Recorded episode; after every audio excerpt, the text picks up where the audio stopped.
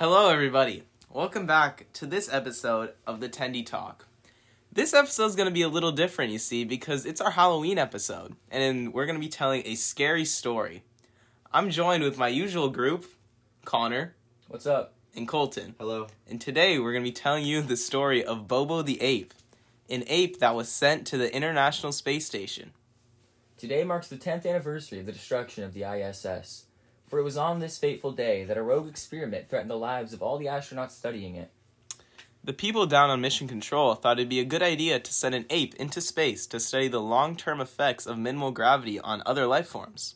Herein lies the problem. They had no clue what they and the astronauts were in store for. This was news to the astronauts, but most of the crew was excited for their newest member, Bobo. Months before, he was fully trained to be an effective member of the crew. A news outlet picked up the story to follow Bobo throughout his journey. Scientists had their doubts, but they, they knew the risk they were taking. The emptiness of space was a stressful and scary place. This ape's poor mind could snap at any moment, and because of this, they equipped him with heart and brainwave scanners to monitor his stress levels. The day was finally here. Bobo the ape was going to be launched into space with the necessary provisions for him and his crewmates to survive until the next year, when they will receive another shipment of food and other supplies. The launch went off without a hitch. The pod was detached from the main engine and docked with the I S S. And the first few weeks went amazing. Bobo was now trending on Google, Instagram, and YouTube. One night, when the crew was sleeping, there was a solar flare, the likes of which had never been seen before. When they woke up, Bobo was acting strange. He was facing a corner, convulsing. The crew, being worried for his health, tried to contact Mission Control, but all they heard was static. They were alone in space. As part of Bobo's training, he and the rest of the crew were taught sign language as to communicate with their new member. When one of the crewmates tried to ask him what was wrong, he repeated the same phrase. Burn, head burn, make stop, make stop. The crew, fearing for his life, were helpless and didn't know what to do. Feeling defeated, the crew and Bobo went to bed that night, having no clue what the future would hold for them. As per new regulations, all crewmates were wearing heart monitors embedded in their suits that were resistant to E M P waves. After communications with the station were lost, they were only able to read the crew's vital signs. This included Bobo, whose heart rate shows extreme stress and anxiety. They immediately went to work at trying to fix communications and assumed the astronauts would be doing the same. After waking up the next day, they noticed that one of their crewmates was unresponsive. She'd been strangled to death in her sleep. Shortly after her body being discovered, there was a noise in the vents, and Bobo was nowhere to be found. At home base, they found out one of the astronauts had died the night prior. None of the astronauts had prior health conditions, with which raised suspicion down on Earth. Suspicion was high, and tensions were higher. The remaining five crewmates of the I S S met in the center room to investigate the newly discovered death of their crewmate. The crewmates all faced interrogation and a lie detector test. When all of the results came back clean, they realized that they did not know where Bobo was. It was then decided that the crew would split into three groups, two groups of two and one solo searcher. The groups consisted of Travis and Tanner, Quavo and Rebecca, and Colton as the solo. After the three groups split up, Travis and Tanner leave to go check the airlocks and spaceports for any sign of Bobo. Quavo and Rebecca were checking the labs, knowing that was the place where Bobo spent most of his time.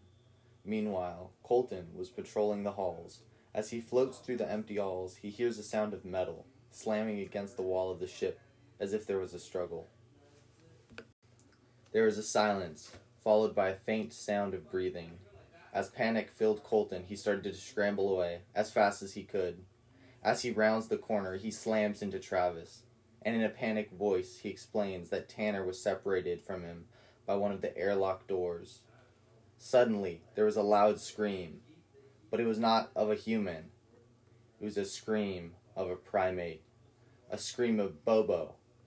The two rushed as fast as they could, but it was too late. Tanner had been ripped in two. A meeting was called to discuss the danger that Bobo poses to the rest of them. Down on Earth, Command had noticed a sudden change in the monitors. They had noticed that another person was dead. At this point, they were desperately trying to make contact, doing everything they could to fast-track the repairs of the communications. Little did they know that the crew had a bigger problem on their hands.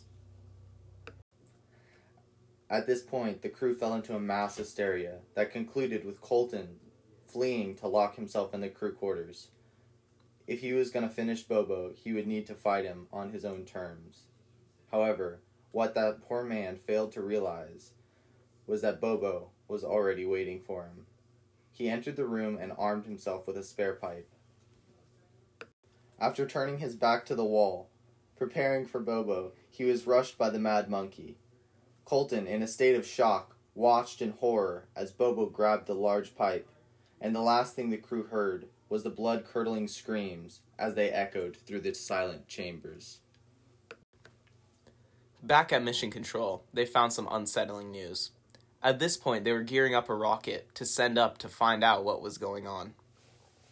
After the crew found Colton's body, they decided to band together and hunt down the angry ape, and to end him once and for all. Once they were all together, the crew decided to take an offensive against Bobo. He had killed too many of their friends for them to let him off the hook.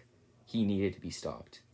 The crewmates all searched in a group for Bobo, but by the time they found him, it was too late.